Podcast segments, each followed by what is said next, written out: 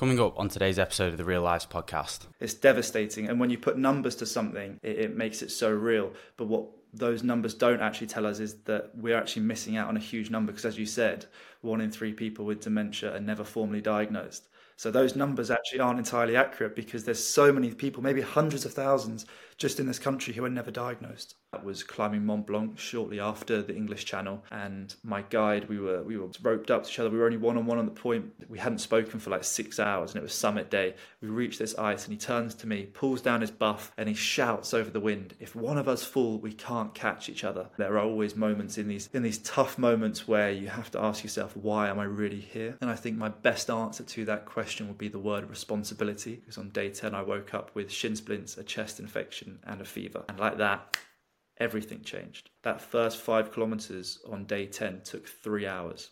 On today's episode, I have on professional explorer Louis Alexander. Now, Louis is the same age as me, he's 24 years old, but has experienced a hell of a lot for such a young person and having such a short career so far. In the past couple of years, Louis has managed to complete 17 marathons in 17 days. He's managed to swim from Alcatraz. He's managed to complete seven marathons in seven different continents in the most in the seven most remote places on those continents. And that is just among an array of different challenges that Louis has done throughout his career so far. Now, in this episode, we get into all the logistics behind that, but not just that, we get into the reason why behind why he's doing it. Now, Louis is doing this for Alzheimer's Research UK because his granddad sadly suffered with Alzheimer's for 17 years um, before sadly he passed away in 2019. And since then, Louis made a promise to help raise awareness and try and find a cure for Alzheimer's disease and dementia as a whole so it's a really interesting conversation that we have, you know, talking all things about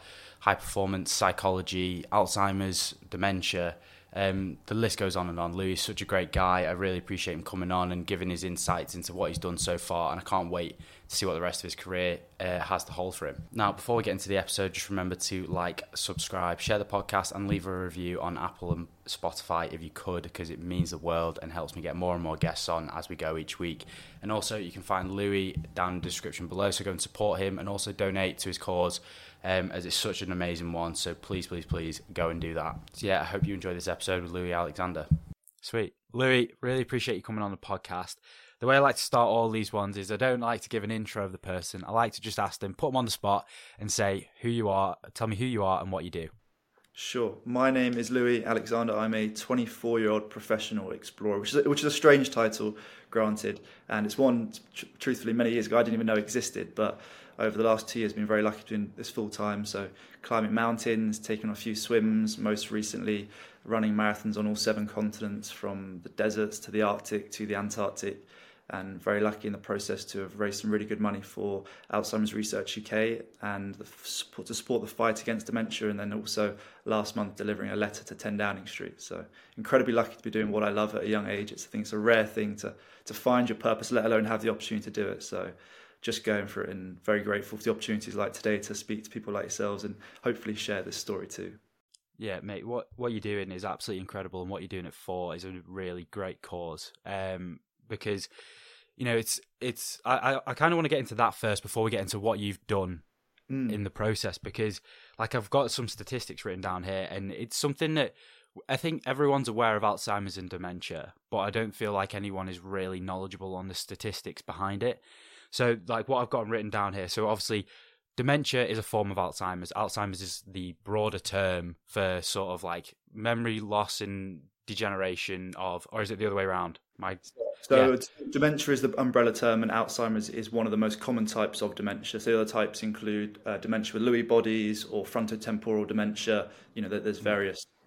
Yeah. So sorry, my bad. But yeah. So in terms of in terms of Alzheimer's itself, it was the leading cause of death in 2022, with 65,000 plus deaths in the UK, so 11.4%, uh, which increased by 1% from the year before.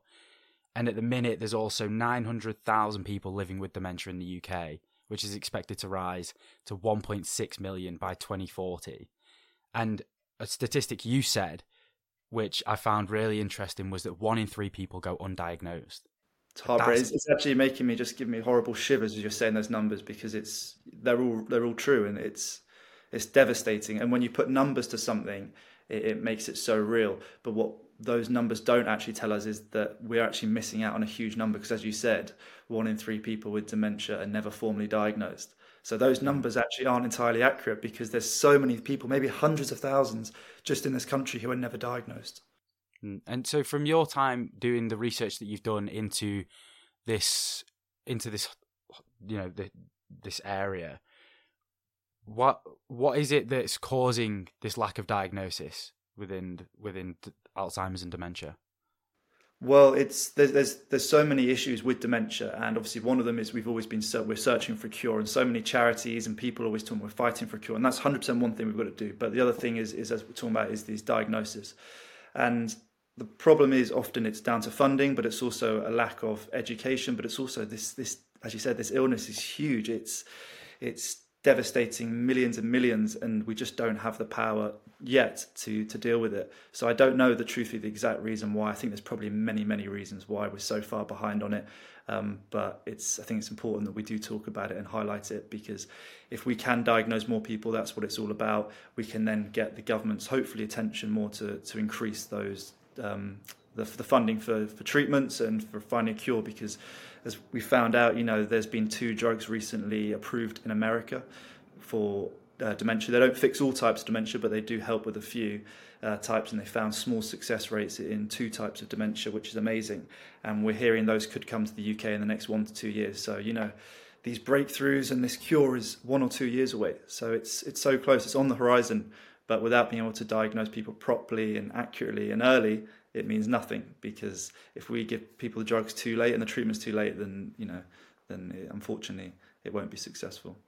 Yeah, and it's it's really interesting as well that these statistics are rising, and I think because I, I was doing a bit of research into the area myself, and I was aware of it slightly, but the the correlation with physical activity levels throughout life, I think, is a massive thing, and it's something I like even during when when COVID happened, it was something that we didn't push enough was people getting out and being more physically active. Like the research with COVID showed that, you know, people who were they were throwing these death statistics at us and it was that's all well and good but when you're not telling us that the people a lot of the pe- percentages of people who were dying had other comorbidities and were less physically active and things like that and then with this it's also so physically physical activity. There was a research paper that I read where they said physical activity in all stages of life. So as a child, as you know, young adolescent, um, as a young adult, as an older adult, is associated with reduced risk of cognitive decline and dementia. So keeping stimulated and keeping yourself doing tasks which aren't even necessarily hard. It could be going for walks. You know, we're not talking like going for a run every day. And as a society, we're just losing that. No one, people are just stopping doing these basic activities, and I think there needs to be a bigger push, especially for younger people who are like, you know, getting into the work in nine to five, to be like, get out and go for a walk, get out and exercise, do something, if if that makes sense. Absolutely, and I hope that's shifting now post lockdowns and I think that uh, awareness is and I think actually I can see that awareness shifting on social media a little bit because it's so true especially as you know we're the same age and the younger generations this is something we need to be thinking about and something I often don't see in the dementia world in terms of the supporters and ambassadors and the fundraising is there is that little missing gap from our generation because often it's the generations who you know their partners are affected by dementia. Maybe they're in their 40s 50s 60s 70s on but actually it's people in their 20s we're the ones who need to be leading this fight in many ways because we're the ones who we're, we've got to look after the generations above us but we're also fighting now for the generations below us. Because this is as you said dementia is the biggest killer in the UK and if we don't do something about it then that's just going to get worse and worse. Mm. and this is obviously a very personal um, it's got a very personal relationship to you this disease. Um, so obviously this affected your granddad for 17 years. And to just take me through that story of like how that affected him and you know what what you experienced as someone looking at from the outside in at the situation. Mm. sure. I mean one of the first of the greatest one of my greatest honors with what i'm doing in my career is i get to talk about my granddad all the time right? That's it's so amazing. My granddad was one of my heroes. He was very much an explorer and adventurer in his own right. His name was captain rick taylor. He served in the British Army for 38 years. He served all around the world, but it was, as you said, his 17 year long battle against dementia, which sadly ended his life. And when I found out I found out when I was about 18, 19 that his dream and his retirement after the army was to climb a mountain called Kilimanjaro out in Africa, tallest freestanding mountain in the world, 5,895 meters tall. But sadly, because he was diagnosed with dementia only 58 years old, he never had the opportunity to go out there. So I decided at 19 I was going to go out there and fulfill his dream for him and hold his name on the flag at the summit. I'm very proud to say I did so.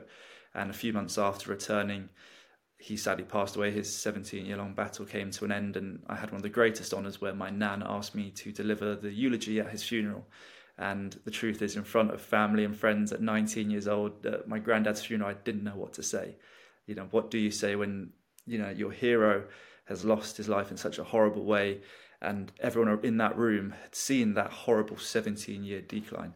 So I just made a promise, and that was to support this fight until the day we find a cure and that promise, you know, was five years ago now, and it's it's led me up mountains and across oceans and and through runs. You know, I'm not a researcher, I'm not a scientist, I can't help in that way, unfortunately.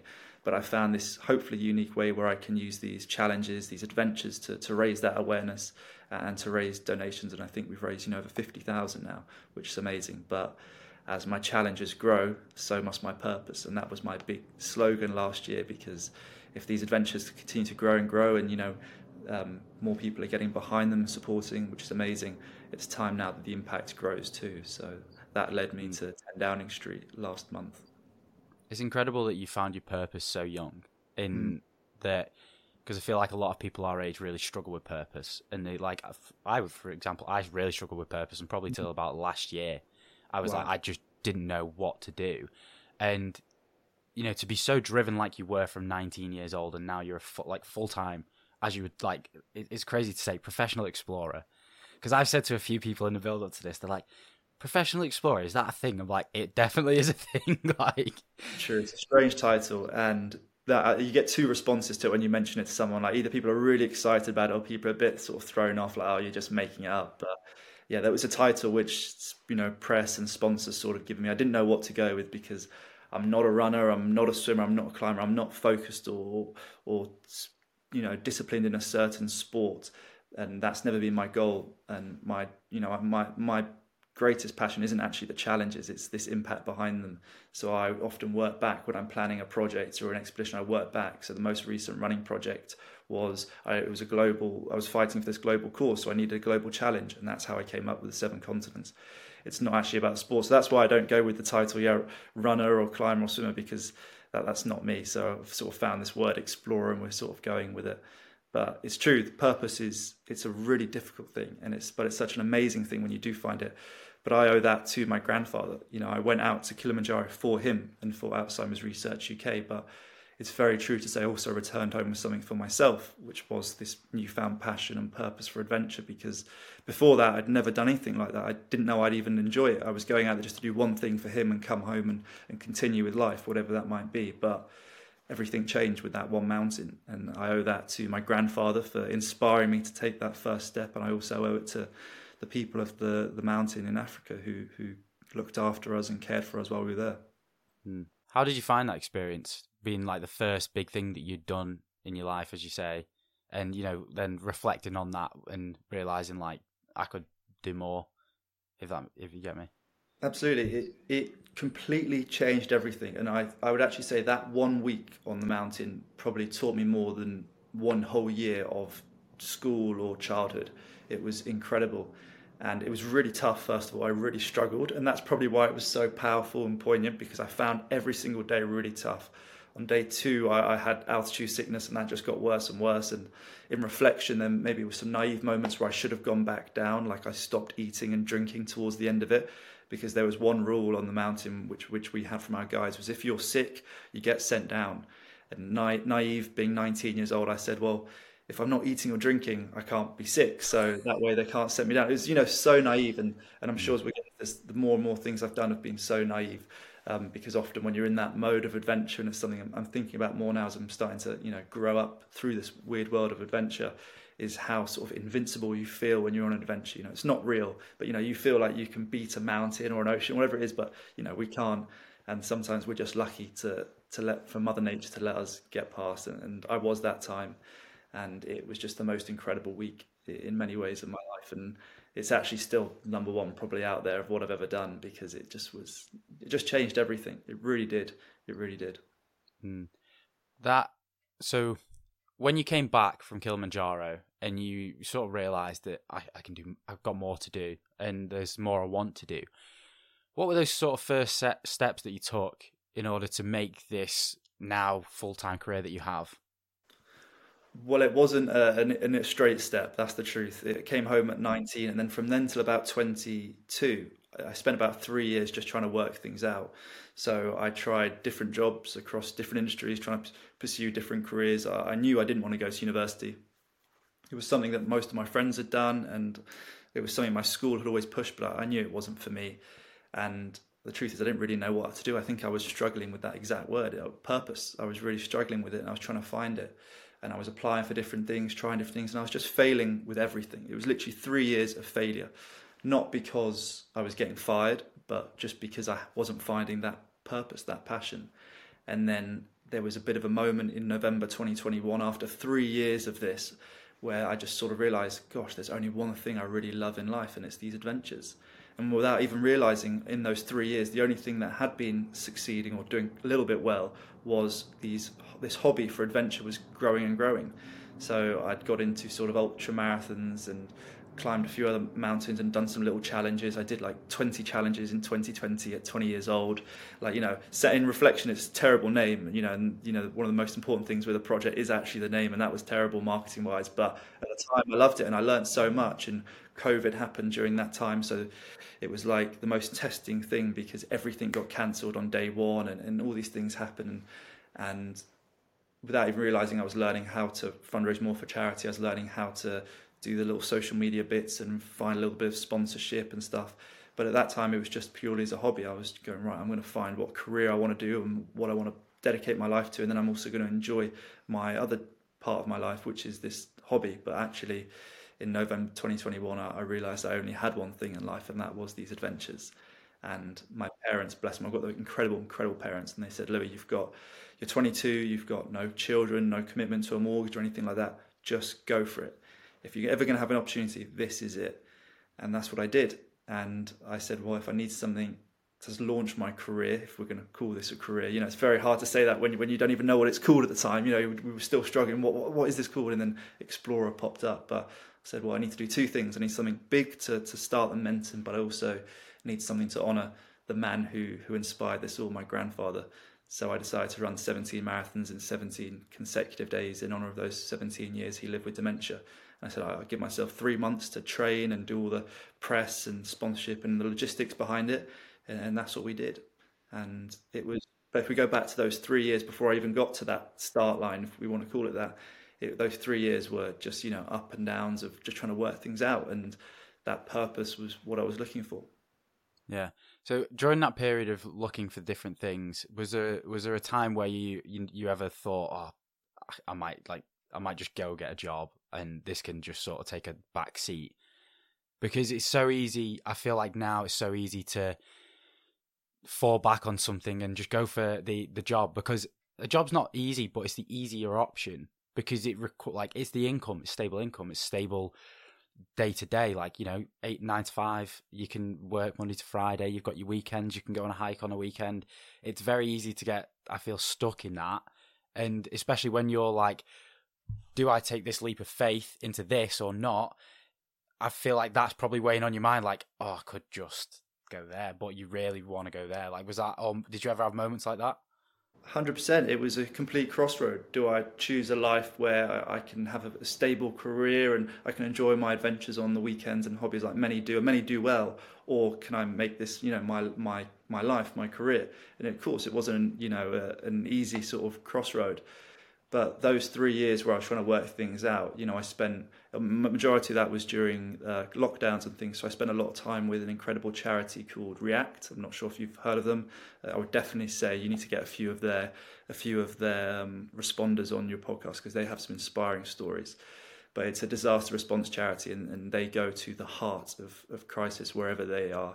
And during during lockdowns, they were doing some incredible work, and I spent a lot of time at like a temporary mortuary, working with the fire service and the police there, and and doing some other testing and bits like that. And that was quite a defining moment in my life looking back because I spent a lot of time with some incredible people who had found their purpose, and they lots of them are veterans or, or ex-servicemen and women, and they their purpose was so clear and I could see it because even though they'd left the military after 20 years of service, they were still dedicating themselves in many ways to their country and the public because they were now volunteering their time for free in mortuaries and in some of the most horrible places during lockdown, in, hospitals and things like that.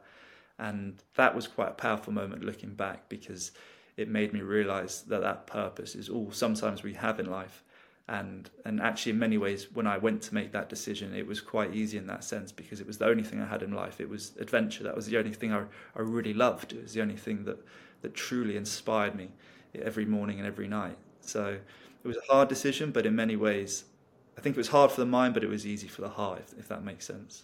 Yeah yeah. It, yeah I, I, I really get that because I so I find a lot of purpose now in being outdoors. I find so much purpose, whether it's like or being active. Actually, I'd say being active. So it's like you know, for me, it's hiking, running, climbing, being in the gym, just different like different things that I do throughout the week. And there was a period where I stopped doing all of them, and Christ, that it does it does affect you when you know, like you say that. Like I feel like if I took all these things away from you, the you know these you you no longer had the ability to you know plan 17 marathons in 17 days or seven marathons across seven continents in the most remote points. It's it's interesting to see what how the brain reacts to it because it's like you know if you didn't have that during that time and you were just working these jobs as you were trying to figure it out i almost wonder how you would be now. What how different would louis in 2024 be if he had never even attempted to do these things and just kind of did them on the odd weekend and stuff. Absolutely, and it's it's. I think that actually scares me because I don't know who I'd be or where I'd be. In in some ways, I can kind of see it maybe, um, but it's true, and that's why that first adventure, Kilimanjaro, it, it completely changed the trajectory of my life because I was going to go into maybe a, a stable career and and maybe go down the more traditional route. And that's okay. And many people do, and many people enjoy it, and that's wonderful.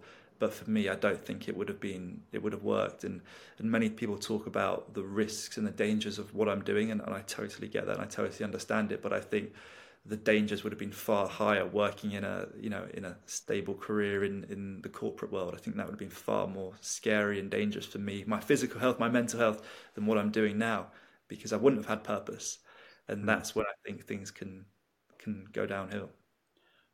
What was the gr- your group of friends like when you were growing up? Were they like you in terms of they like? I, I feel like you're very like me in terms of when you were growing up. Mm. You almost felt like because I instantly from like I think it must have been eleven or twelve. I was like, I need to be out of the UK. I need to go travel. I need to do this. I need to do that, and okay. see. I wanted to see different things to what like say my family had seen and I wanted to try do hard, harder things that people had, than what people had done. And uh, some of my friends were like that but a lot of them still are like what are you doing? Like you know they see it as yeah it, it's in a funny way because like I I my, some of my friends around me are very content with their situation and I absolutely love that because I feel like it's good to have people who are quite content with what they have and what they're doing. Um but also I've surrounded myself a lot more with people who really do push themselves to the next level because that is very much me and I just want to constantly be pushing to the next level. So yeah, were your friends on a similar wavelength to you when you were growing up, or was it the same where like you you were kind of the odd one in the group? I suppose in, in some ways, yes, maybe a little bit no. I think it's funny, like you probably like yourself so. Lots of the friends I grew up with, they are still my closest friends now, and they're hmm. the ones I see all the time, and they're the ones who who I will go to first of all if I need help for an adventure or something like that because they might not know about the, the mountains or the oceans or anything like that, but more than anything, I trust them because I've known them for 10 plus years and, and you know, my friends and my family. But I think a few of them actually you know my friend friendship group they're also varied in the things they do you know whether it's like a watch dealer a professional golfer um, music management everyone does different things. So it's quite interesting in that sense. And few of them are risk takers a, a little bit like me and have maybe broken the mold. And i think that that credit actually goes back to to our parents and to to our upbringing because we were encouraged in many ways to go for what we wanted to do whether it was acting or business or music or if you did want to go down you know the the financial or corporate route, then that's okay. If that's really your passion, then we'll go for it. But you got to go all in. Whatever you do, give your whole heart to it. And I think lots of my friends agree with that. But it's yeah, it's interesting. I never thought about it like that in that sense. But I suppose in some ways I have been a little bit of the the odd one out in terms of in terms of really going for for it with uh, something quite unique.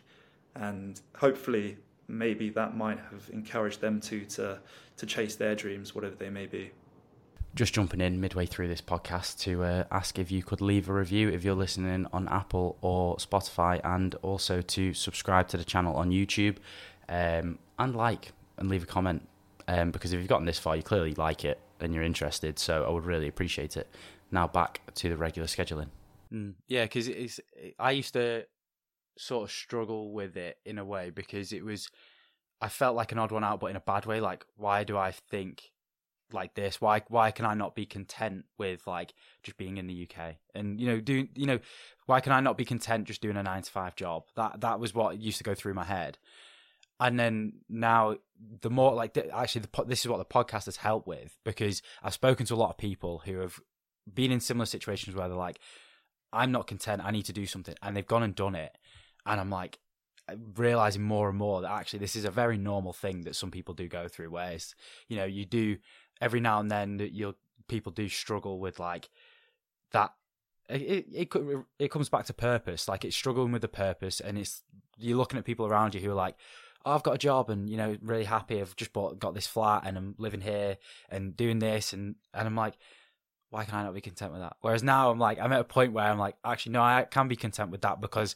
I'm working towards these other things that are helping me achieve what I like I can achieve what I want as well as having that whereas before it was like because I was just doing that I was like I can't be content with this but I wasn't realizing that I need to go and mm. achieve more if that makes sense uh, it absolutely makes sense and I think the only thing I could say to that would be it's it's it's it's hard sometimes to compare ourselves to other people mm. and maybe all we really should do is compare ourselves to who we were you know yeah. a few years ago or a few months ago or compare ourselves to who we're going to be going forward and it's so true and, and i have done it myself too you know compare yourself to people around us who like you said have have got different things going on and, and i resonate with that in many ways. But really we should compare ourselves to, to who we were. Like you said a year ago before you had this podcast or compare yourself to yourself in five years when you will be further to who you want to become or wherever you want to be in life. So it's mm. hard to do but i think that's how we need to sort of transition our our views on life. Yeah uh, it was Alex actually did a video on it about comparison is the it wasn't a thief of joy, but it was a thief of something. I can't remember exactly what it was, and I was like, he put it perfectly in really? that. Yeah, nice. it's a really. i am gonna. I'll link it in the description of this when I put it out. But yeah, it's like the way he spoke about it. It was like it was. I think he said it's the thief. Comparison is the thief of hard work, because mm-hmm. when you compare yourself to others and where others are, it you you really do struggle to achieve what you want to achieve because you're like, well, they're here and I'm only here but I want to be there now. And then you start getting in your own head about it. And it's he was he was so right in what he was saying. Like you, that's where you compare to yourself. Like you look at yourself a year ago. What was I doing a year ago? And now, where am I at? Am I better? Then that's good. I'm getting there, getting where I want to be. It's a slow process, but if you compare yourself to someone else who's like already running, I don't know, you know, hundred mile races, then you're never going to get there because you're always going to think, fuck, well, I can't run as quick as them, I can't run as far as them, and how am I going to get there? Whereas, like, if you compare, like, last year, I ran five miles, this year, I ran 26. I've actually achieved a lot. Like, it it That's really it. does, it, it's that glass half full versus glass, glass half empty kind of scenario. 100%. Well, first of all, yeah, shout out to Alex. He's, he's an incredible guy, and he yeah, he's very well spoken. He's got some incredible ideas, and the way he thinks about life, I think, is quite inspiring. But it's yeah, I, yeah, I, I agree in many ways. I think I think it's a yeah, it's a, complex thing. That, that's what I think in, in mm. many ways. Yeah. Which reminds yeah, me, sorry, the last, the last point. What was it? What did Alex say? Sorry, I've just lost my brain of thought there. It was so the comparison is the thief of hard work. So it was like if you you know you if you compare yourself to you rather than comparing yourself to others, you can achieve more because you can see the you can see where you're progressing. Yeah, but if you compare yourself to others, you're never going to see progress. Hundred percent, and that's what. Thank you, by the way, and that's why I think in this adventure world, it's quite weird because there's much less people to compare yourself to, which is a blessing and a curse because that means there's less people to compare yourself to, but there are far more extremes because, like you said, the people you are then comparing yourself to, probably very similar in the podcast world, is they are people who are at the very top. You know, people who are hitting out 100 milers on the weekend and they're doing this and this and whatever it may be. And I don't know if that makes it harder or easier, but people who are maybe in the more traditional corporate world, you know they've got so many people to compare themselves to and, and of course that makes it tougher but also there's there's far many more stages and something i think about with what i'm doing is there's very few people who are lucky enough to do this at 24 professionally and you know there's only been a few people in history who have sustained that as a career but it also is a blessing for me because it means there's no blueprint and I'm not following anyone's steps. I always give credit to those above me and, and, and, my mentors and those who inspire me, my heroes, but there is no blueprint to do this. And that's quite unique. It means there's times when you go, gosh, wh- how do I get around this? Where do I go next? And there's not always someone to speak to about a certain thing because no one's been in this moment before. But actually, it also gives that total freedom and it, and it sometimes takes away that comparison. Uh, because you're right, comparison is it's totally a thief of joy. It's totally the thief of hard work, but it's also the thief of like that perfectionism, you know, in many ways, or it encourages perfectionism, I guess, as well, in it, which is a negative thing. Because I, heard something great yesterday. It was like strive for excellence, not perfectionism. Because it's so true. When we spend so much time trying to be the perfect thing, or per, you know, get something perfect, we often don't even do it. Or if we do, we, we spend far too much time and and, and effort on it than we should. Mm. I want to get onto your 17 marathons in 17 days because you said you gave yourself three months to prepare for that, do all the fundraising, all the media stuff. Three months to train for 17 consecutive marathons in 17 days is not a long time. Like, how. So, what during that three months, what was it you were doing physically to prepare yourself for this? And I, because I listened to your, your episode you did on the Great British Adventure podcast, I thought I was great. But you said during that that obviously you it didn't fully prepare you for the 17 marathons in 17 days. So get just get into that for me. That three months of preparation. One hundred percent, Ethan, and that's you're right. Three months doesn't sound like a long time, and it wasn't a long, long time, and it definitely wasn't enough time, and that's why things got so tough. But for three months, I so that was just after I decided to go full time. So I, I, went all in with this, and I trained five days a week. I was doing about 100 kilometers a week, which for me at the time was huge. Going from being a complete non-runner to then taking this on. I think I'd done a couple, you know, marathons and ultras before, but this was a totally different step. I'd never done anything consecutive either, and that was one of the hardest parts, which was to come. It was running every day, but three months wasn't enough. It wasn't. It wasn't. I was training five days a week. I thought, well, if I've only got three months, you know, there's no point trying to be perfect and do loads of S and C and all these different things. It was like, I'm just going to run five days a week and get myself to the best ability. And at that time, I was also really learning how to to do everything else outside because 95% of my work is is done before I even get to the start line. It's all the behind the scenes, the logistics, and everything there. And I was really thrown into you know the perfect initiation of right you've got to make this work and do you really want it because it was it was in at the time for me it was quite a hard challenge to, to start with hmm. so on day one how hmm. did you feel once you completed that probably a little bit scared. a little bit relieved we'd actually started it. I started on day one outside my granddad's old care home where he'd spent the last couple of years, and it was quite poignant because I, he, he that was in Sheffield up, up north, so and I got to see lots of the carers and the nurses at the home who looked after him, and that was quite an inspiring thing. And actually, the whole project it was for the 17 years he lived with dementia. That's why it was the 17 days. But we were also running, or we planned to run in all these different parts of the UK, which had research labs for the charity, because I wanted to highlight that work is being done now. And I think something we struggle with in terms of raising awareness and, and funds for dementia is because there is no cure right now. People don't see it as they, they, they see no progress what they don't see is behind the scenes. There is progress. There are these small successes, and people are working on this non-stop. And I wanted to highlight that and remind people that we are all working for this, and that's exactly what we did.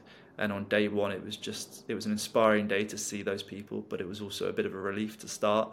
But probably more than anything, it was it was a lot of fear that God, I've got 16 more days to go, and of course, on day one and then really on day two, Storm Eunice started as well, the UK's worst storm in 30 years. So it was potentially the worst timing ever. And I remember waking up on day two to all my messages. None of them were positive. None of them said, well done on yesterday or anything like that. All of them said, oh, such a shame about this storm. You know, enjoy the rest and you can go again in a few months. Or I remember one, it said, ah, oh, such a shame. Maybe you can give this another crack later this year. Uh, and I didn't even know that what was really going on. You know, the blinds were still shut and it was just yeah, things got tough. Yeah. So during those next few days, how was the body feeling, and at what point was it that you really started to struggle with the with the marathons? The first nine days were actually pretty smooth, or as smooth as they can be with consecutive marathons. It was just a storm, and logistically, it meant we had to cancel locations, and we had to get in the car for three hours and drive to another part of the country where it was, you know, the wind was a little bit lower because it was like at some point it was like running on a treadmill and it was quite challenging and lots of like the universities we wanted to run on like loughborough for example they sadly cancelled because they couldn't give us the safety sort of approval to run on their track because it was covered in trees and branches and all these things. But on day 10 that's when everything changed because on day 10 i woke up with shin splints a chest infection and a fever. And like that everything changed. Everything. Mm. So in those first nine days what sort of times were you running the marathons in? And on the 10th day Mm. How how did you get? How did you start to prepare in that morning for going out, knowing that you're full you you're full well ill. You know, mm. you, you can barely walk. I can imagine because shin splints are a horrendous thing. Mm-hmm. So what what yeah, what was that morning like in the build up to it? Well, the first the first nine days I was probably averaging maybe five hours around the marathons. You know, the challenge was never for the times. I wasn't too interested. I wanted, I knew I had to pace myself, and I was doing quite a good job of that. I think some days I got a little bit carried away. I had some friends joining throughout, and and I also had some really incredible people joining me too, which also is like a good thing, but also you know encourage you to run a little bit faster maybe than you should have. And I'd gone maybe below, below five hours, but I was trying to keep it at five hours. But you say, how did I prepare on day 10? Well, I didn't because on day 10 I woke up in shivers and I've never woken up in my life with shivers from pain. It was the most, it was the strangest thing ever. But it was just like overnight, I don't know what happened, but my body just gave up. And my mum, bless her, my mum and dad were my support crew at the time, my head support crew. And I also had some incredible friends who were joining too throughout, who were helping with the, the driving and, and the cycling next to me and things like that. But my mum woke me up on day 10 and said, Louis, do you want to go outside and run today? I said, no. Right, well, do you want to quit? No. Okay, well, you better go out and run then. And I tried putting on my shoes that day, and I was like, my shoe virtually wouldn't even fit because everything was so swollen as well. And I remember standing up, and I, it, it was just, it was like glass. Like my shin was like glass. The only way I can explain it. And that first five kilometers on day 10 took three hours. Three hours. And, you know, I'm not a good runner, and you don't need to be a good runner to know that that three hours for a 5k, you know, it's slower than a walking pace. It's very very slow, and that's because I, I could barely walk.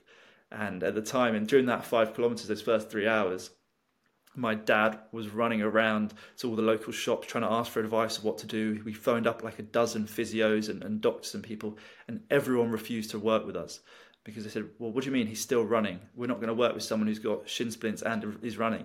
And we said, "No, no, you, you, know, you don't understand what we're doing." And I said to them all, like, my dad gave me back the feedback. I was like, "Well, I don't want to work with them anyway. If they don't understand how important this is, I don't want to work with them. They can't be part of this team." And in the end, no one worked with us because no one was willing to, and we just had to fight through it. And it was just horrendous. It was just horrendous. And looking back now, it was such a powerful moment because it definitely was a, a defining moment in, in the same in the sense of do you really want it? Do you really want this? Do you want to do this for your career? This is the first challenge. Things are only going to get tougher. Are you willing to go through this? And we talk about making that decision. You know, do you pick maybe the easier option and go down a traditional route, or do you go down this slightly more unusual and untraditional route? It's like, well, there's going to be some more unusual challenges than, than others really face. And this was one of them and I had to go out there, and I think the day took maybe nine or ten hours in the end of just hobbling and, and just just slowly, slowly trying to shuffle and walk to get to that that 26.2 mark, mark and we did. And day 11 it was tough again. I think maybe it was an hour quicker. And then day 12 was a really uh, transformative moment in the project because my friend Kaz, who I'd met during the lockdowns working with React, the disaster response charity, she taught us how to wrap ice packs around our shins. It was something she'd been, she was a medic in the army and she'd done this for her soldiers and it was a way they could get through training when, you know, they had fractures and shin splints and the worst of the worst. And we ended up changing these uh, ice packs four times during each marathon and the plan wasn't, oh, this is going to heal the legs, but it may, might just numb the pain so we can get through it. That's what it was about. It wasn't about, let's do this perfectly and glamorously and all this. No, let's just get through this. As long as we hit 26.2 miles in that 24 hour mark each day, then we have done a marathon. And in the end, you know, the, the times came back down and we didn't ever need 24 hours, but that's what I was willing to do. I was willing to crawl it if I really needed to because this was my new career, great, but far more importantly, this was about my granddad. This was about honouring the 17 years he'd suffered. And each day I thought about that extra year. I thought about the year that my nan, my mum, the nurses, the carers, everyone around him, not just him, suffered because that's what it is. And anyone who's affected by dementia knows it affects the whole family and not just an individual. It is completely strips someone of their personality, of their memories, of their life. It's and it does it in the most horrible way because it, it drags you down progressively and slowly. And I thought about that, and I thought about when I my granddad was diagnosed when he was 58, so I was only two years old, and sadly, as a result, my memories of my granddad aren't lovely memories of you know playing with him or hearing stories of him after his time in the army, of him abseiling off mountains or skiing or boxing or whatever it may be. It was remembering that he every year would lose something of his life, whether that was learning how to, you know, knowing how to drive, whether that's knowing how to use a knife and fork, knowing how to read, forgetting who I was, forgetting who my mum was, and then eventually, you know, forgetting who, who my nan was, and then himself. That's who I remember. And that's what I thought about each day, and, and that's really all it came down to. And I was receiving so many incredible messages from people who were affected by dementia or who were working in the dementia field and, and saying thank you. And I felt like a fraud in many ways. I said, Well, what do you mean, thank you? I'm doing this for you. But it was just a nice reminder, I guess, for, for them that they were being acknowledged. And that's what it's all about. You know, all I want to do is just offer one thing to people in this dementia world is hope that we can find a cure and hope that we are doing something right now to find it. That's all I care about. Hope. Mm. That's all it is. And that's what I was trying to do each day. This has just come into my head because it's we just because we were talking about purpose before. Mm. And the you know a cure for dementia is something that we we do strive for like it because it does affect so many so many people if that cure comes in the next couple of years what's your driving force then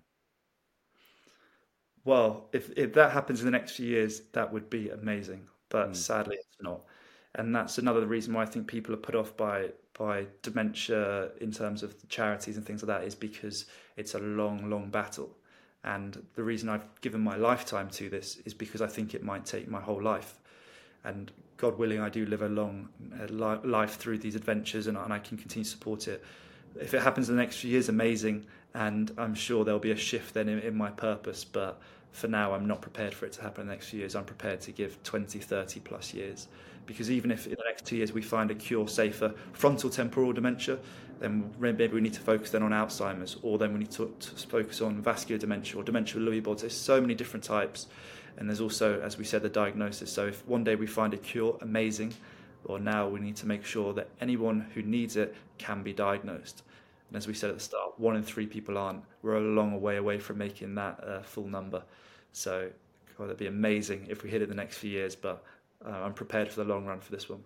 Yeah, no, no, I'm not. I like that. I'm not disputing that. And it's more of a because you're so because what you're doing is so so selfless. It's like you know to say you know that's all uh, right now. That's all you care about is finding a cure, and it's it's great. And but what I mean is like so that's the driving force. Every day you're getting up and you know you've got to do X, Y, and Z to get better, to do the things which can allow you to raise the money for Alzheimer's Research UK. But my my the the thing is like, so if that was gone tomorrow, if that was gone, they were like, where where would your head be at with that? Because obviously your whole purpose of this career that you've built so far has been targeted directly at that. So then from there, I'm sort of thinking because it's like it goes back to like Tyson Fury. He's a great example. As soon as he quit boxing, he was like, "Well, what now? Like, what do we do now?" And it's obviously a very different scenario, mm. if that makes sense. But yeah, it's that what now? Sorry, yeah, I understand. Well, I think that's what's quite amazing with how lucky I've been with this is the thing I am doing is I also do love them. So I do love these adventures, and in many ways they are also a purpose of mine. So I think I would absolutely continue with those, and I have other goals to hopefully pioneer big adventures. I'd love to lead this flag of adventure for for our generation, and you know for British adventure. So I think that would absolutely be a, a, switch of focus, and I would absolutely continue these. But I also have dreams outside of the adventure world, which one day I'll hopefully get to to bring into fruition. Hmm. So, going back to the 17 marathons in 17 days, did when day 10 happened, and it obviously took you a hell of a lot longer than what you anticipated any of the marathons to take you. If uh, yeah, if we go so if we go back to the 17 marathons in 17 days day 10 took a lot longer than what you anticipated it to be. So from there, did you was there any, any moments where you thought that it was it was not going to be possible for you to complete it? Mentally, n- no, but physically, maybe yes. There were there were moments of negativity for sure, and there were actually lots of moments of negativity and reflection from outside. I, I remember I had maybe 200 people join me from from friends, also to the public. You know, I'd put out a public invite for, for lots of the marathons. And out of the 200 people, we only had really one negative experience. And that was someone who joined and they, I think it was on day maybe 12 or 13. So I was in that bad place. And they basically said, Oh, you know, I thought you'd be running. And that's because I was sort of shuffling. And I said, Yeah, you know, I've, I've got, unfortunately, I've got these shin splints. So I'm doing my best. I'm, I'm hoping for maybe a six hours today and it was the only real negative experience of the whole project. And and there were in reflection maybe there were more, and that was the only one I, would realised at the time out of people who maybe had said, you know, you need to stop or you need to rest or whatever it is, and obviously my, my body physically had given up to to many many degrees, but mentally no, and I think the mind is far stronger than the body, and and now when I train for you know the most recent projects and things like that. I, I put so much effort into my physical training because I know you need to get your physical you know your ability to such a place but it is your mind which will carry you through the hardest parts but they need to work together. And at the time i was very fortunate to have that purpose to have that mental strength. And i don't take that for granted and it's something I, I still work on as well today but my physical ability wasn't there at all because I'd come from a running uh, rugby background. I, you know, was always a little bit of a heavier guy, and uh, I was never a natural athlete, and I'm still not in many ways. So that's why now, when I do prepare for something, I train really tough, and I, I put myself into these, you know, sort of training camps where I don't go out for, you know, eight weeks, ten weeks, whatever it is, and I train really hard, and I dedicate myself, you know, and try and become an athlete for those short periods because I have to because you know there's so many adventurers and runners in this space who can rock up and they can run a marathon without training and that's amazing but I'm not one of those. So I have to now take things a lot more seriously and that definitely scared me but also inspired me to do that after that project because you know it's easy sometimes to think you know oh I was 22 at the time oh I can easily get go out and do this and I don't have to worry too much about my health. But if I have dreams to do this for a long career and I need to do this for a long career as well to support this fight then I need to look after my body from day one. And some people might have seen that I, take my recovery really seriously now. Every hour of training, I put try and put an hour into my recovery, and yeah, I try and take things a little bit more serious now. Mm. So you complete the 17 marathons in 17 days. You allow yourself to recover. Um, what moment after that are you thinking, right, what's next? Well, I actually that I'd planned out that whole year before I'd even started the 17 marathons. So I'd really given myself quite a tough, a tough mental uh, side to it because that was the start of 20. Uh, it was November I decided to go full time, and then that started in Feb 2022. But actually, I'd planned out the whole year, and I knew in my first year of full time adventure, whatever that might be, I knew I needed to do six things, and I don't know why six, but I, it just felt right. And I planned out the whole year, and I knew I think it was two months after that I was going to row the English Channel. A month after I was going to go into the mountains and climb Mont Blanc, and then I then had the swim and a few other things. So actually it was already planned out. So that was quite easy and that was quite good in that sense. And it's something I now try and encourage myself to do because it's very easy when we come home or we finish a big challenge. It's you know the post blues expedition or post expedition blues as we call it. You know it's quite easy to to lose that purpose very very quickly because when it's been so high, you know then it drops very very low um, very quickly. So actually, it was already planned out what I was going to do next, and that was I was going to row the English Channel, led by Darren Edwards, who's an incredible uh, British adventurer. Yeah, Darren Edwards, as in, I think I know you're on. I think I was about. I was supposed to get him on the podcast a few months ago. Oh, you should do. Of, yeah, it kind of it kind of just went flat for a bit, so I, I definitely need to pick that up. But he's, he's black hair, beard. That, Darren Edwards, yeah. yeah. He's known yeah. for. I think he was the first person to to hand cycle all seven continents, yes. seven marathons. He's uh, he's done oh I think he's done a trekking expedition across maybe Iceland or something like. That. He's just amazing. He's really really amazing. And if you talk yeah talk about inspiring stories, yeah, I'm a fraud compared to him. You need to get him in this. now.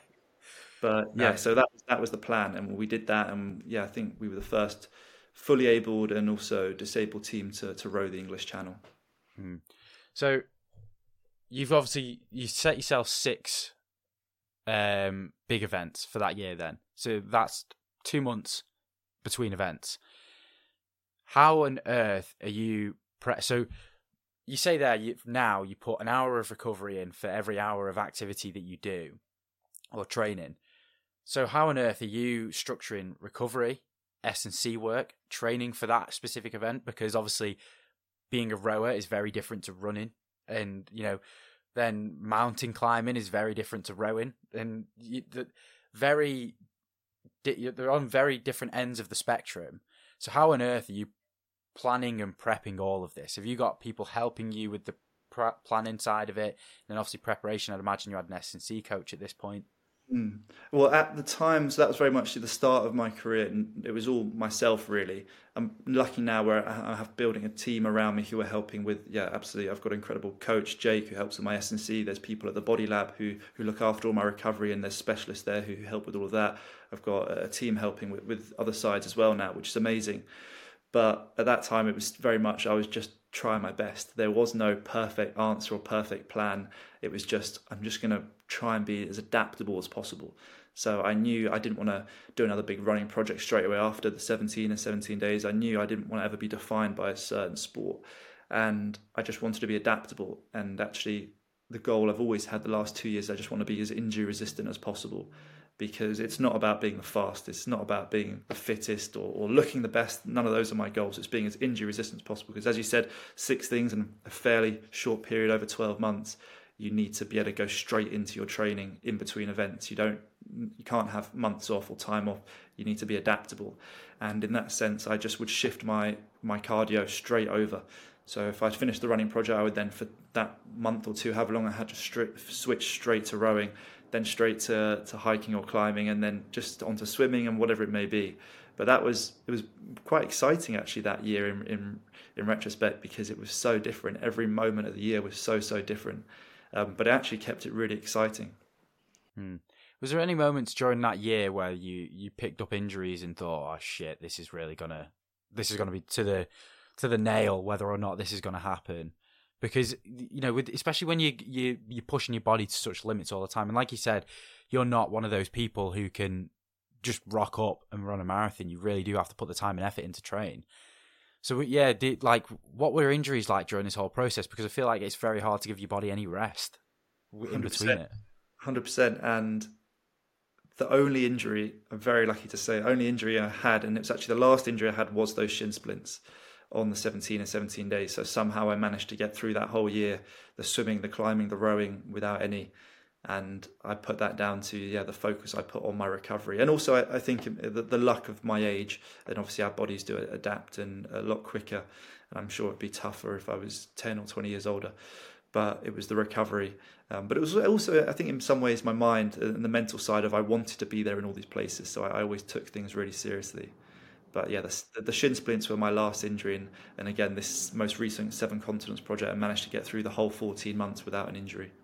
Mm mental resilience is something that doesn't come naturally to a lot of people. It takes a lot of work for people to get there. So, what have you done throughout this career of yours to build it to that point where on your first challenge during the 17 marathons in 17 days and you've got the shin splint and you're you know like you said there's people there's external factors where they're saying oh maybe you should rest take time off. How what how did you get to that point where you were like no this is a matter of i will crawl it if i have to wow. Uh, that's a that's a tough question. I think the going back to that promise i made when i was when I was 19 at my granddad's funeral, that was one of the toughest but most amazing things I've ever done because that promise was so powerful and it's defined my life in so many ways. But I would also have to give lots of credit to that answer to the people around me. So I give that credit to my parents. They are incredible. I give that to my friends. I give that to the teachers I had at school. I, I, I put the full credit to people around me. And I think in many ways the reason I'm still where I am today now is because of those people around me. And I think things are easier when you can dedicate yourself full time to something. But in terms of mental resilience, it's it's not always as easy as people may may see, and things do, of course, get tough. Absolutely, and there are always moments in these in these tough moments where you have to ask yourself, why am I really here? And I think my best answer to that question would be the word responsibility. Everything I've done every single challenge the last two years, I've chosen to do it. And although it may have been for someone else, my grandfather or for the charity, I am the one who made that final decision. And when things get really, really tough, I can say, I chose to be here. And I think a great example of that was climbing Mont Blanc shortly after the English Channel. It, you know, Mont Blanc's not the toughest mountain in the world, and but it is quite a dangerous one. I think there's hundred deaths a year, and there was a moment where we were crossing some dangerous ice, and my guide, we were we were roped up to each other. We were only one on one at the point this point because my other climbing partner had dropped out because of fatigue, and we hadn't spoken for like six hours. And it was summit day. We reached this ice, and he turns to me, pulls down his buff, and he shouts over the wind, "If one of us fall, we can't catch each other." Pulls his buff back up, and he's got like the most dead, serious eyes. And this is like supposed to be one of the best guides in, in the Alps. He's been climbing for 25 plus years, and when he says that to you, that he can't save you, then you know that's quite a tough moment. And you know you can either focus or you can freeze. And I, all I ask myself is, why am I here?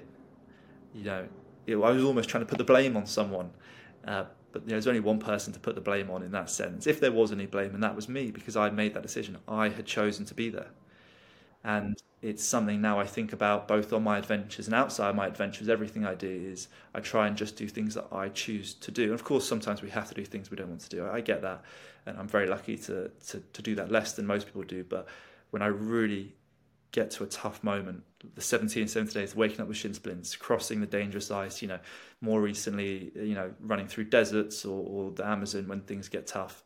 Why am I here? I chose to be here, not anyone mm. else not doing this to to impress a girl or impress a sponsor. No, I'm doing this for me. I'm doing this because yeah. I chose to be here. Of course, it's for my granddad. It's for other people too. But I'm the one who made that final decision, and that for me has mm. been a really, really powerful word in, in my mental resilience and, and my mental focus and ability. Yeah, a vocabulary change is one of the biggest things I've found has helped shift mm. my mentality from quite what was quite a negative one to quite a positive one. Okay. In terms of just like that, where you said, you know, I chose to do this. Like today, so this week I had planned to run for over, like, it would have been my first hour plus run in over a year because I've had like knee surgery and stuff. But Achilles played up, and it, what would have happened last year or two years ago would have been like, for fuck's sake, I can't be asked. I don't want to have to go on the bike. I just want to go on a run, and then I just sit there and moan about it. Whereas I got up today, went on the bike. It was two hour session on the bike. No one wants to do a two hour session on a stationary bike, but it was that thing of I got there and I was like, I ch- I chose to do this. I, this is on me. So I just got on there and just got it done, and it wasn't even bad. But it's that thing of as soon as you allow yourself to think the negatives, it feeds into every it drip feeds. It's a constant drip feed which then goes it's not just about the activities you're doing it's everything in life. It's when you get up in the morning and your coffee doesn't taste as good as it should.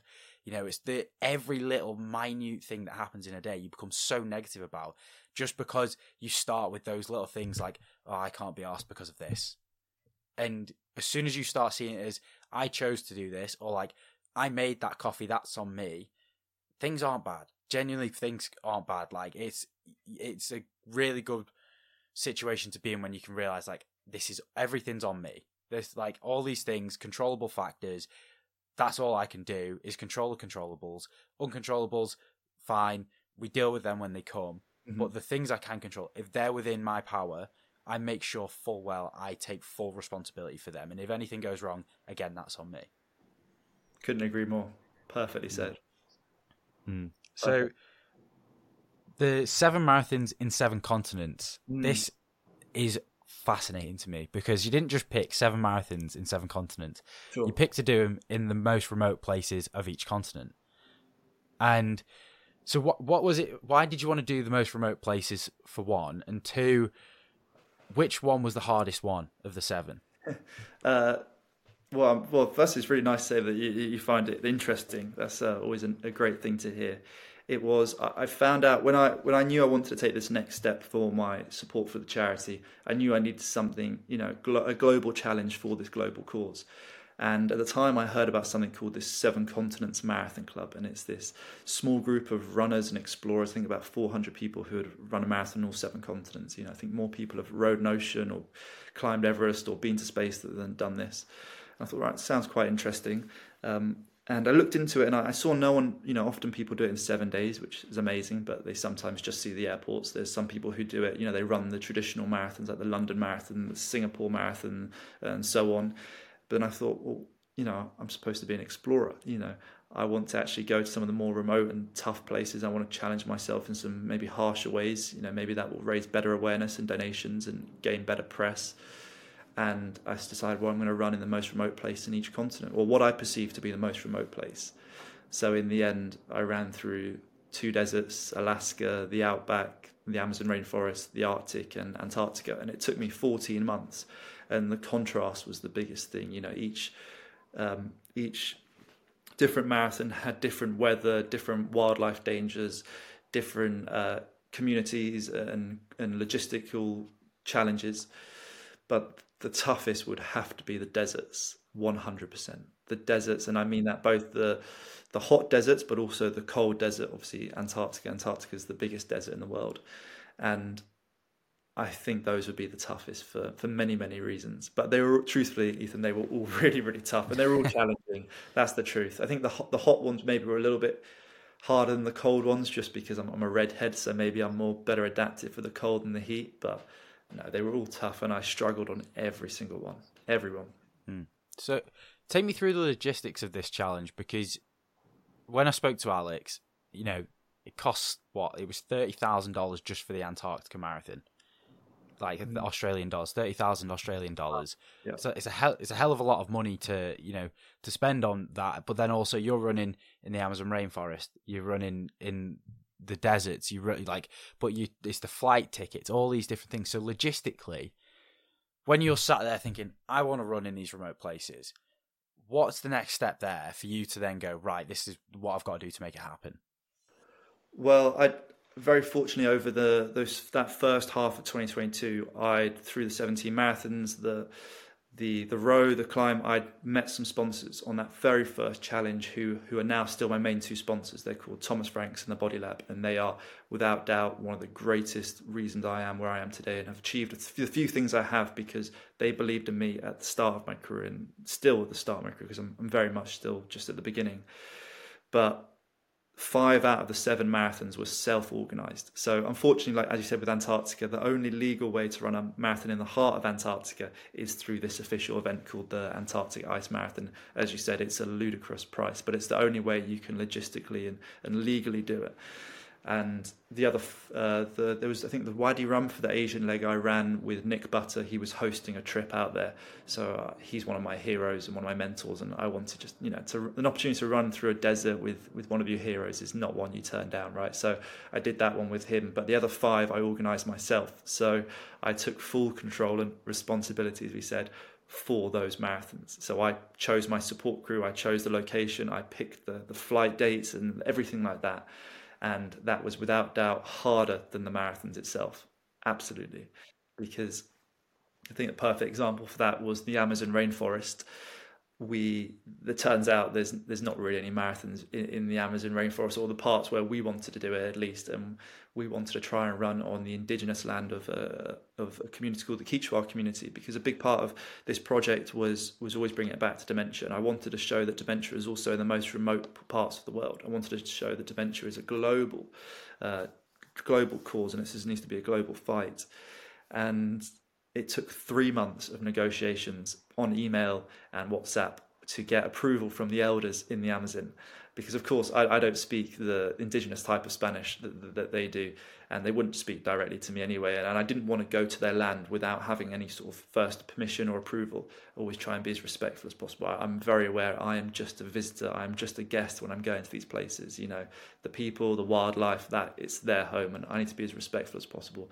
So in the end, we found someone in the capital in Quito uh, who did all our sort of uh, communication for us back and forth, and it took three months of negotiations to get the final approval from the elders because what took so long was they didn't know really what a marathon was, and running and exercise they don't obviously have gyms you know there's no electricity there's no running water you know so they certainly don't go to the gym. And they had no idea what a marathon was. So when they found out oh there's this ginger kid who wants to come and you know run on our land. Like they didn't get it. They didn't really understand it. Of, of course totally understandable. And it took some time just to educate them a little bit about what we were doing and why we were doing it. They didn't again know what dementia was. We had to they knew what the symptoms were but they didn't know it was an actual illness or disease. And it was down to this incredible guy called i think it was called Vladi who in the capital of ecuador did our communications for us and got our approval. And in the end and the locals there were amazing. they ended up running with us, even though they'd never trained. There was this lady who rocked up, and she she turned up. She was the wife of one of the the elders, and she was in like this sort of orange sundress, and she had flip flops on. And I, I, remember being told before, like, oh, the elder's wife wants to join you for some of it. I was like, okay, no problem. You know, we'd been taught, you know, how to be respectful and all these different things in terms of always shake hands and what to do. And I saw her and I saw, oh, I saw she had flip flops. I thought, okay, no problem. She, she's not joining anymore. So anyway, me and my friend Max, who was joining me on this trip, he uh, we started, we get running, and then suddenly we get overtaken by this lady, and she's pulled her sundress up, and underneath her like these sports shorts sort of things, and uh, and she's holding her flip flops in her hand, and she sprints straight past us. Because again she didn't know how long a marathon was. And you know most people when we start a marathon we start knowing right we've got three four five six hours. You know we, have got to pace ourselves. Mm. but she didn't know how long we were going to be running for. So maybe she just thought this is a race. And she just sprinted and overtook us. And in the end she did about 14 kilometers. And we couldn't keep up with her. No joke. Couldn't keep up with her at all. She was Jesus. she was maybe half my height she was probably a third of my weight and she's wearing a dress and flip flops, and I couldn't keep up with her. She was amazing, and she had no idea again why we were really there or what we were doing. Which we couldn't speak a word of each other's languages, and I think we high fived a couple of times, and, and, that was it. And it was she was just brilliant. She yeah. Hmm. It, you know, the, logistically though, it was very tough. This project. Sorry, I went off a little bit there. Uh, no, it's interesting. it's, it's nice. I haven't talked about them in a little while, so it's always nice. Yeah, no, that's a really interesting story because it's it just shows as well the fact that like these big things that we're doing don't like even to, to some people in the world they just mean nothing because they just don't like to them like you said they don't know what a marathon is. They probably have no idea what a charity is. Nope. and they're like so this guy so they're thinking so this guy wants to raise money by running this ridiculous distance for a charity for for an organization. And they're like what? Like in their brain, it's probably like, I've got no idea what you're trying to tell me. And it's, but it's crazy that they were so welcoming. And then even the fact that she went and did that with you and was so happy to be there and stuff. And yeah, it's just it's it's incredible to show that like no matter whether you can speak someone's language or not, or if they understand the purpose of it, people can still be so welcoming.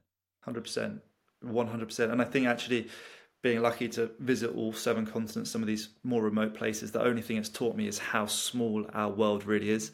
We all understand each other the, the world of adventure, the world of sport, the world of just, you know, being friendly and happy with one another. It's universal. And yes, we didn't speak each other's language. Yes, we had no idea of each other's backgrounds, but there was empathy, there was compassion, and we knew we were both there for something positive and we were there to be respectful to their land and learn a bit more and we, we ended up spending a few more days on their land. Very very incredible. And we visited the school and we made a little donation as well from our own sort of pockets to to their medical supply and things like that because they were just incredible and they were so hospitable and welcoming. Again they had no idea who we were or what we were doing but they didn't need to. And adventure has taught me so many things but one of them is it is universal. The same with the Australian outback I had no idea how to organise a marathon in the outback. And I ended up finding one of the biggest outback towns, and I found the mayor's email. And I sent him an email, and he responded straight away saying, There's one guy in our town who runs marathons. He's ran 95 or something. His name's Grant. Send him an email. Okay, I'll send him an email. He replied straight away, Yep, I'll help you, mate. Uh, I'll, I'll cycle next year and I'll plan the whole route. And it, again, we talk about naivety with these adventures. Is so much of what I've done is trusting people and trusting people I don't know and going off the the luck of you know an email. And I flew out all the way, you know, to the outback, three flights or whatever it was, trusting that he would turn up. And I remember I was staying in this little shack motel sort of thing in this outback town. And he had sent me an email. We'd never spoken, we'd never Zoomed, we'd never met in person before. And we were like, right, we'll run tomorrow and it, he said like meet me at five, five, ten past five in the morning or something. So it's just before the sun come up. So I was standing outside this shack. I said, right, I'm here, and he said he was going to pick me up in his truck. And I remember it got to like maybe five minutes after the time we were supposed to meet, and I was holding in my one bag like all my waters and snacks which I brought because I didn't know if you know you could get everything in the outback, and I was trying to be as prepared as possible. And in my other bag I had like you know my my clothes and my things and he didn't turn up after five minutes. I thought, oh, you know, that, that happens. Okay, no problem. You know, what, why would he? We've spoken twice, maybe over email, no problem. And I thought, oh, you know, okay, what am I going to do? I'm going to have to try and run this myself or find someone. Maybe I can find like a, a local who can help me and I can pay them for the day. And five minutes later, his truck pulls up and he jumps out this guy grant little guy called grant and he was amazing gives me a big hug and he says jump in the truck we jump in and we drive round to the local cemetery and there is the running club in the outback. They have their own running club. There was about eight people, I want to say, and we started running in sunrise, following the kangaroo footsteps, surrounded by eucalyptus trees, with the sun just sort of just perfectly bouncing off this incredible orange ground, and about eight people. And they did about we did about maybe ten kilometers together or so. And then they went off and they had their their jobs. You know, many people in that town working construction and Grant had taken the whole day off work as well as an incredible lady called Lisa, and they supported me for the next four, five, maybe yeah, maybe six hours. It was probably in the end total, including breaks. And Lisa was driving this sort of four by four in, in the back, and Grant was cycling next to me. And I didn't know them before. I'd never spoke to them on the phone or anything, but the power of an email made it all possible, and it was hmm. incredible. That is incredible. Yeah, Australians are some of the most hospitable people I've ever. So I lived there for getting on. It was close to two years. I only moved back to the UK at the end of November. Oh, yeah. Oh, wow. Where? Um, I was in Melbourne. Amazing. And yeah, just the some of the people I met, like you're just friends for life. Like they just people there. Like I went to I went to Magnetic Island, which is up on uh, the east coast. It's like so where Gold Coast is is a bit higher up. Okay. Um, went I went to there, and like there's on this island there's just so many people hitchhiking and you just see people pulling over just picking them up. I was like fuck it i'm gonna get involved with this because i'd had i'd hired a car at the time. So it was like i was just driving around and then like i was driving from point to point you know to do hikes and to go see the sights and what have you and you just see people and i just pick them up. And it was class because it's like the way australians were and just picking the people up i was then like oh, i should do that and then I got to meet these great people along the way because like they were so hospitable. I was like, I should be that hospitable, mm. sort of thing. And yeah, there's just I don't know. There's something about Aussies, the way they hold themselves and the way they are, like the sense of humor and all these different things. They're just top level people. That's awesome. Well, you know, there you go. You know far more than me. That exactly. You, are right. And how awesome is that? That that that that way it already runs. Then encourage you to also do it, which will then encourage others. And it's it's it's amazing that that sort of reflection is sometimes all we need in terms of positivity and support. And mm. it's incredible that it's universal as well. That you're on the other side of the world and you're you're helping people and helping they're helping you. Yeah, it's just amazing. It's awesome. Mm. It's so wholesome. And I think sometimes with these adventures and with all of life, you know, we sometimes get a little bit overwhelmed and, and overconsumed with how serious things get because you know life can get serious with, with with health with money and all these various issues but sometimes it's so amazing just to be in these really wholesome lovely moments with someone like I said in Australia picking them up or someone in the mm. Amazon or the Outback wherever it is it's quite amazing yeah and it's like it's interesting as well that like because we look at these challenges at surface level and we see them as like, oh, this guy's just running a marathon. And it's like, no. During these times, you're actually meeting people who a lot of them will become friends for life. Where you you won't speak to them for three or four years, and then all of a sudden you'll get like an email or a message from someone, and you're constantly then like, yeah, it's just you you meet people along the way because I feel like you you during something like that where it's so hard, mm. and they understand how hard that is as well. They they're on almost on a level with you where it's like instant friendship kind of thing. One hundred percent, hundred percent, and yeah, you're absolutely right. And there's many people who've been part of this project. I had support crews in each place. I always work with the locals. No one knows the land or the wildlife better than the locals. So for me, that was an important thing. And gosh, yeah, I hope to stay in touch with those people for the rest of my lives because they made the project possible. But you're right, the the stories from the project aren't the marathon. They're not the run. You know, of course, the runs were tough and I suffered for five, six hours, but all the stories are behind them. They are getting to the start line. They're the meeting the locals, the, the wildlife, the scenery. It's afterwards. It, that's the stories. That's where mm we can hopefully have an impact with the opportunities like today to, to share with you and tell some of these stories. Or I've started, uh, I do talks. One of my sponsors, Thomas Frank, so I go to their clients, you know, in schools and also in in the corporate world, and, and I do a few talks and things because it's funny. Yeah, you're right the reason I go with the word explorer is because I'm not going to go in and tell you a story about how to run or running it's not my interest, it's not my passion, and it's not my forte. But maybe I can share a few stories about some of the locals of you know the Arctic, about the incredible scenery of the Antarctic, about the yeah things like that, because that's actually what is interesting and that's what excites me yeah, in, in another mm. way. So the Antarctica Marathon, mm. you went you went there. So during so during the time where in the southern hemisphere that low, like that low on the planet, it's twenty four hours of daylight and you said in a in the previous podcast that you were there for around sixty seven hours. Is that yeah, right? Absolutely. Yeah. yeah. Research. yeah, do my research. Tell you. but yeah, sixty seven hours. So that's nowhere near enough time to acclimatize, and also twenty four hours of daylight. You've got no circadian rhythm working there at all. So how on earth did you get to that? Like, how did, did you get through that whole time? Because when I was speaking to Alex and stuff, he even he said he struggled, like, because it was just you can't adjust at all. You're right, and it's so strange. And I've never experienced 24 hours of, of daylight ever, and I'd pretty much just experienced 24 hours of darkness in the Arctic just before.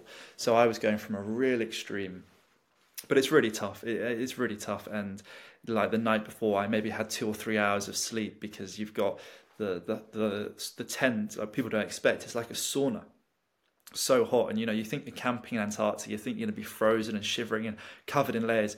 You're not. You're there in you know your underwear you know, just in the tent, not even got a sleeping bag because it's so hot in there because there's no ozone layer and it's 24 hours of the sun and it's just shining down, beating off the snow and it's the, the tents become like saunas. It's so hot. So then as soon as you step outside, and especially if the wind has picked up because the wind changes like that, it's the most unpredictable place in the world and it's so cold and suddenly you've got to be totally covered because they say 20 minutes of exposed skin can lead to frostbite. I think half an hour without uh, sun protection, uh, eye protection can lead to snow blindness. So you've got all these dangers and worries about your health and just surviving there.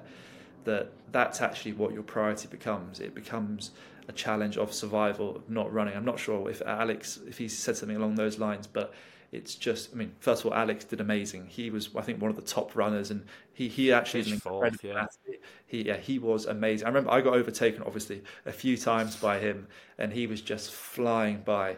And there was other people who you know took maybe double as long as him, and you could see they were very much more just surviving, and he was maybe more thriving in those conditions. But it is really tough, and it's also tough because no one knows how to do it then we have briefing the night before where they they basically just tell you all the stuff you can't do don't do this, don't do this, don't do this. This can lead to frostbite. This can lead to this. All these things are just throw at you. Don't do this, don't do this, and they're showing you, you know, the most horrible photos on this slideshow of of people losing, you know, fingers or horrible frostbite or all these things, and you just leave that tent the night before, go thinking, gosh, like you know, I thought I was supposed to come here to do something amazing, to run a marathon in Antarctica you know one of the rarest opportunities in the world and i'm here to enjoy it and you think no actually I'm here now to actually need to survive. You know, I can enjoy this afterwards. And it, you know, they say the biggest advice they give you is don't sweat. So, well, come on, what do you mean don't sweat during a marathon? It's ridiculous. Right? It's ridiculous advice. Yeah. You know, sweating and running they're synonymous, and it's normal. And you know, they say because if you sweat, your clothes can freeze, and then that can lead to, to again to frostbite and, and various other issues. So, in the end, you know, I think I had to change my base layers twice during the marathon. I had to run into a tent and change because I was starting to sweat. And it's just all these little weird things like when you get to a water station or an aid station you know i think there was so we were fully support crew the whole way. So it was like a, just over 10 kilometers like a 10 and a half kilometer loop. Uh, we were running at union glacier which is like this temporary camp they send up every summer. And it's mainly used for the south pole explorers and the people who are walking across antarctica and things like that. It's their it's their sort of their go-to spot in terms of if there's an issue. You know, if they need to get evacuated, they get evacuated there before they get back to to, to Chile or to South America. And so this is where we were running, and you get to these aid stations. I think there was two, you know, uh, five kilometers then back at base, and they give you when you get there, they give you a cup with like a Powerade in it, a hot Powerade, and they give you a snowball, and it's like I, I, most of the marathons I've done have been self-organized, but I've done a few organized race and events. And you know, in London or wherever, they give you a gel, they give you this, you know, nice Powerade or Lucozade. Here, you're getting given like a hot drink and a snowball, and like it just reminds you of where you are because obviously they can't keep cold drinks because they'd freeze. So you're supposed mm. to put snowball straight into the hot drink. It goes down a little bit in temperature, and then you drink it. And it's just these little weird things. Like it's so so strange and I'd had a little bit of practice with the cold running from Alaska and the Arctic just before, so I, I knew kind of how my body uh, to manage my temperature and things, but but obviously not well enough. Hmm. So you've com- you've completed that. That's the end of the seven marathons across seven continents, and then you get the opportunity to deliver the this letter that you carried throughout the entire trip. So just take us through what this letter was, what it what it had enclosed in it, and also how you got that opportunity to take it to 10 Downing Street? Sure. So on World Alzheimer's Day, September last year, I on Sky News I published my open letter to the Prime Minister, so addressing the dementia diagnostics that we mentioned in the UK. So one in three people in England with dementia are never formally diagnosed. Simply not good enough, and it, it means two main things. It means people aren't getting the care they need right now and they deserve because obviously to get professional care, which often so many people need, especially during the later ends of dementia, you you need to have a, a, accurate and you need to have a doctor's you know diagnosis. But also it means when people do uh, means when life changing treatments do become available, it means people won't be able to get access to these drugs. Again, they don't have a doctor's diagnosis. So, this is what we've been fighting for. And we found out from Alzheimer's Research UK that 16 million pounds would increase dementia uh, lumbar puncture tests, which are like a fast, accurate, and reliable way of diagnosing dementia. We found uh, 16 million pounds would increase those from 2,000 a year, only 2,000 a year currently being done, to 20,000. So a thousand percent increase. Again, we need far more than 20,000 tests, 100%. But this is just the first start we're asking for.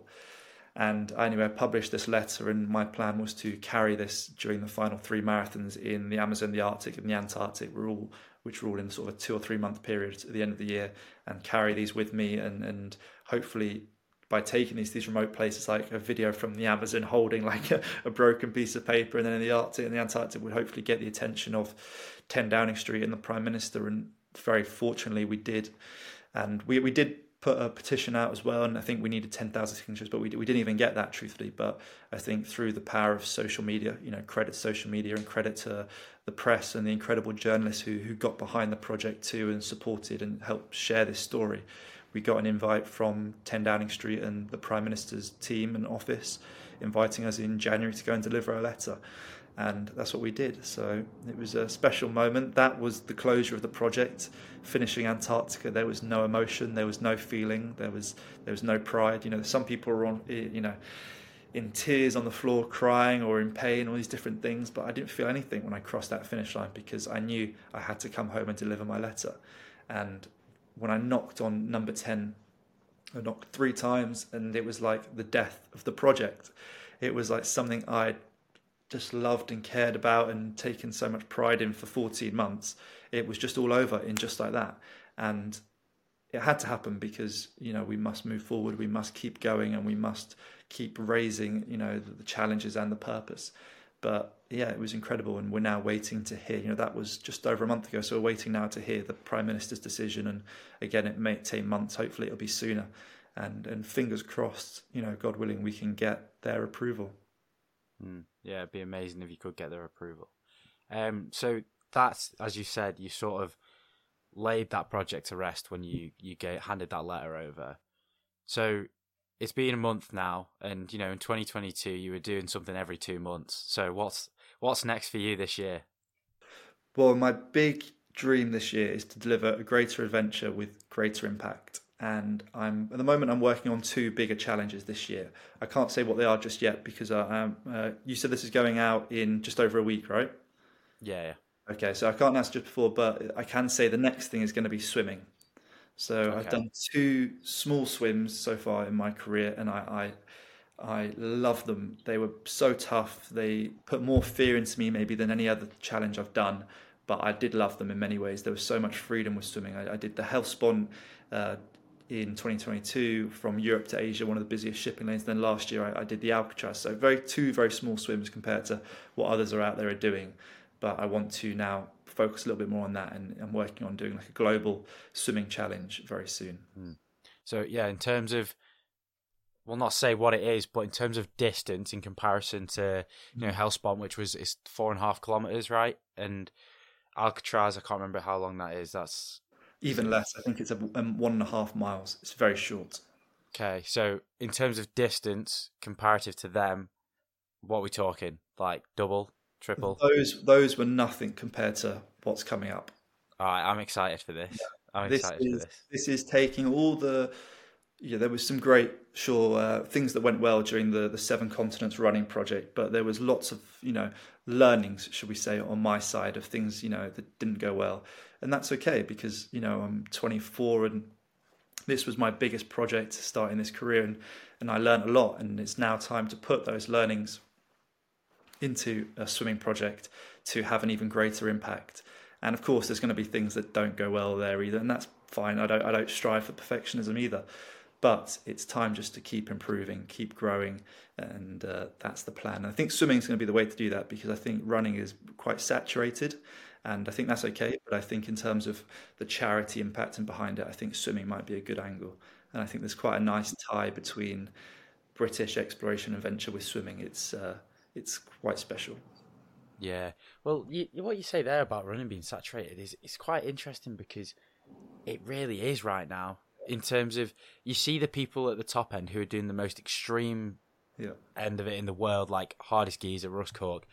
he's, you know, running running across Africa, and it's amazing what he's doing. But then now it's almost become like if you run a marathon, it's nothing. Mm. Like in a way, like if you just run one marathon, yeah, people are like, oh well, what's that? Like when actually it's a fucking massive thing. It's 100%. huge, and it, yeah, it's, and it's whereas swimming, not really a lot of people like Lewis Pugh. Obviously, he's done a fair bit. Ross mm. Edgley swimming around the UK. There's a lot of really good athletes out there in, within swimming, but mm. they just don't seem to get the.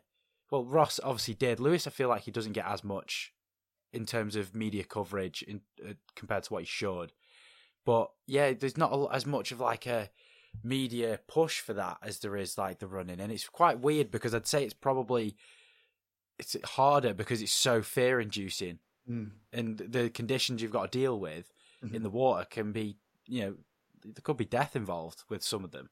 Oh, swimming you, you can't mess around with. And you're right. I mean, Lewis Pugh, he deserves ten times what the recognition he's had. He, he's an incredible, incredible guy. But you know, when I think back to the running project, there were lots of tough moments. You know, I got caught in a rainstorm in the rainforest. I got chased by wild dogs in the outback and the, the desert, and and that was really tough. But if you talk about the dangers with swimming, if it's ocean swimming, you talk about things that could go wrong. You know, we're at a totally different level, and that's why you know I think it was good to do the running project first because it taught me a lot about safety and how to work with support crews, and I'm going to carry that into this next project. But it's uh, yeah, I think I think it's down to social media in many ways why running has become saturated. It's almost now trendy to run, which is a great thing. And as we spoke about, it's encouraging people to get out and be active. That's a wonderful thing, and that no doubt will have really good impacts for for disease and illnesses for for our generation going forward, where hopefully people are much healthier. I really hope so. But in terms of what I want to do, nothing I want to do is, is trendy. You know, my goal is mm. to pioneer big adventures and, and lead a career, hopefully as an explorer. I don't want to be a trendy runner. It's it's not my dream.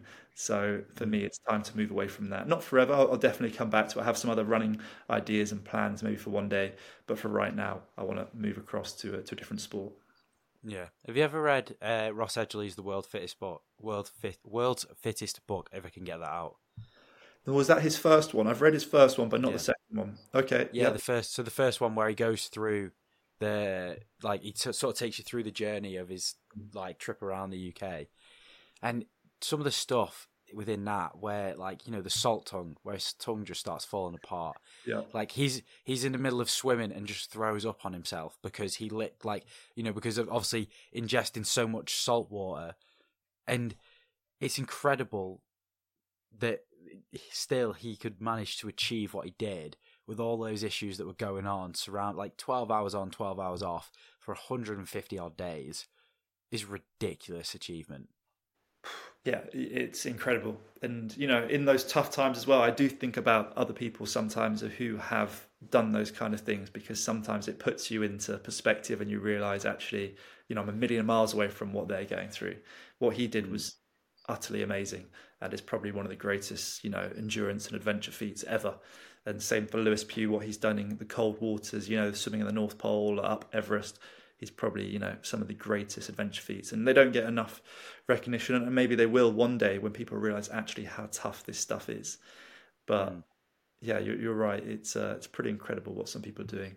And I think Alex, who we spoke about as well, he's definitely one to watch because I think he's going to go on to be one of these people. I really do think yeah. that. I'm firmly of the same belief. yeah. Having met him and spent time with him, I am just I'm convinced he's like he's so driven for for he, he, like that end goal is the only thing in sight for him, and the you know he works twelve hour days in a mine, works nights. You know he then goes out and does his runs around a one kilometer loop, and like the, he's got access to, and he's just. I've ne- I don't think I've ever seen someone so driven for, for something when they've got so much else going on as well. Yeah. No, he, yeah, yeah, absolutely. There's there's lots of people I think from, from our generation who who are going to go on and, and lead this way because you know I, I often say I want to be one of these people, but you know I can't. There can't be one person. There has to be many. This is a team team effort, and yeah, I think there's there's lots of exciting people to watch, but also big credit to yourself because you know you're the one who's helping share these stories. Sometimes i think sharing the stories and the storytelling is 10 times harder than actually doing the challenges themselves. And storytelling is something i'm still not mastered. It's something i'm still getting used to but it, and it's something i struggle with because it, it takes time and you have to work on it. And there's something beautiful about these adventures where they can be given to anyone in the world. You know, someone doesn't need to go and run in the desert or climb Mont Blanc or swim across the Alcatraz to to take home the lessons that I learnt. You know, if I can give that to them, you know, it's almost like a shortcut to that lesson. And maybe sometimes there's an argument we need to learn our lessons and we need to go through ourselves. But if they can take those lessons and put that into their life and go through the hardships that they will face, you know, we all face hardships in different times in very different ways. But if they can take those and they can do something amazing with them, then you know how incredible is that? That not only can we lead lives where we you know find purpose and we hopefully help ourselves and our friends and our family, but if we can help a stranger or someone else, that's just mm. awesome. And someone like Ross, actually Lewis Pugh, no doubt they've helped far more than they'll ever realize. Mm, yeah, this is it, and uh, this and with you as well. Like the money you've raised, like you've raised over forty thousand pound to date, right? And like that's an incredible amount of money to raise. And obviously, as time goes on and the more things you do, the more traction your things get, the more money you're going to raise. And I can imagine within the next ten years, it's, that's going to be a million or more, and like it's incredible to see what you're doing and to do it so selflessly as well. It's like next level stuff, mate. Thank you, thank you very much. Really appreciate it. But yeah, I have one final question which I ask all my guests, and Okay. it's it's a deep one that I always like to get into with people. So I like to start hard and end very deep, and it's how would you like to be remembered? Oh, how would I like to be remembered? I would like, well, how sweet would that just be remembered in the first place? That would be quite nice. I would like to be remembered as someone who pioneered adventures, some of the greatest adventures, hopefully told some of the greatest stories and maybe had the greatest impact. And I don't mean greatest compared to others, I don't mean greater than anyone else, I just mean the greatest that I could do. So that's all I care about. And I think another word I hope to leave behind and maybe somewhere will be attached on my story when I leave this world will be the word hope. That maybe I was able to not only carry hope myself but also give hope to others for for this fight against dementia and to find a cure and and I hope maybe we can do that in my lifetime and uh, I will keep fighting for that but that's the word I hope to leave behind too Amazing. It's very inspiring what you do, and just let everyone know where they can find you, where they can, Mm. you know, support the charities you work with, support you as well. Oh, that's amazing. So Louis Alexander Explorer on Instagram and TikTok. I've also got yeah the the YouTube and the LinkedIn and things like that. But yeah, I really appreciate your support. Yeah, this is as I said, this is just the start of my career, and it's it's funny answering these these questions because, like you said, that's a really tough question, right? And I'm really keen to know your answer too to that. But that's a tough question because I when I answer that question, I think like that's I'm just at the beginning, you know.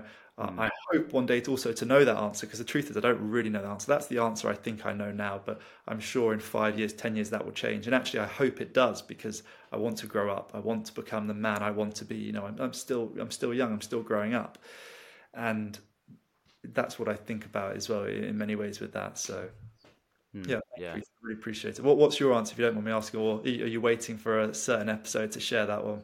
So, so I'll tell you off air because so I, I've got I've got something coming up this year that I want to do, and I want to do a bit of a promo with it and use that in it.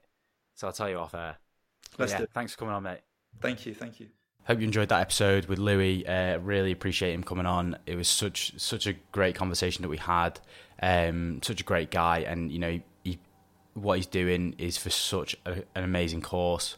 Cause. So remember to go follow and support Louis where you can, and also remember to like, subscribe, share the podcast, review it on Apple and Spotify. Um, and I will see you next week for another video.